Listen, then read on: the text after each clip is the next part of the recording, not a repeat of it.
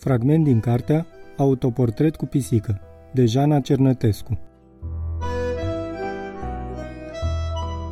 Într-o seară, Victor a găsit o pisicuță și, intrând împreună cu Sanda în bucătăria noastră, a dat drumul domnișoarei.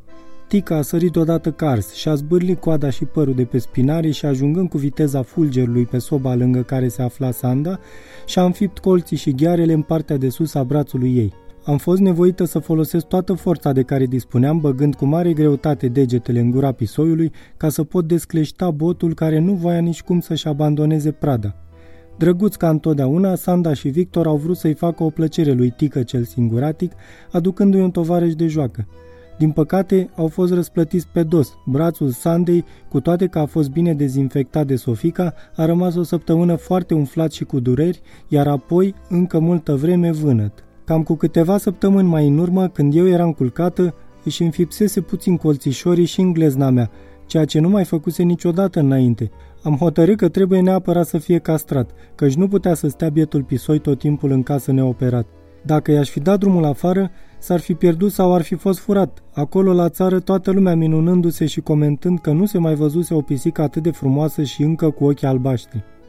Am reușit să aflăm că în sat ar fi un specialist, Moș Grigore, care cât ai zice pește, l-ar putea castra pe tică. Am dat de el și am stabilit când urma să vină la noi. Pentru operația respectivă, el a adus o cizmă cu carâmbul foarte tare, un cuțitaș și puțină untură nesărată. L-am lăsat pe Nicolae să-i ajute moșului și am ieșit din cameră. N-am apucat bine să mă îndepărtez că am auzit un strigăt, gata, ceea ce însemna că puteam să mă întorc. Am alergat spre casă unde l-am găsit pe tică sub pat. Când ne-am apropiat unul de celălalt, el a început să toarcă.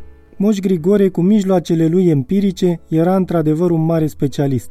Îl băgase pe tică cu capul în cizmă, lăsând afară numai fundul și labele din spate, ținute strâns și nemișcate, de Nicolae. Restul s-a rezolvat într-o clipită. De atunci Tică s-a liniștit din nou și a continuat să rămână tot atât de drăguț și prietenos ca mai înainte. A fost un fragment din cartea Autoportret cu pisică, de Jana Cernătescu, la editura Victor Frunză. Lectura George Hari Popescu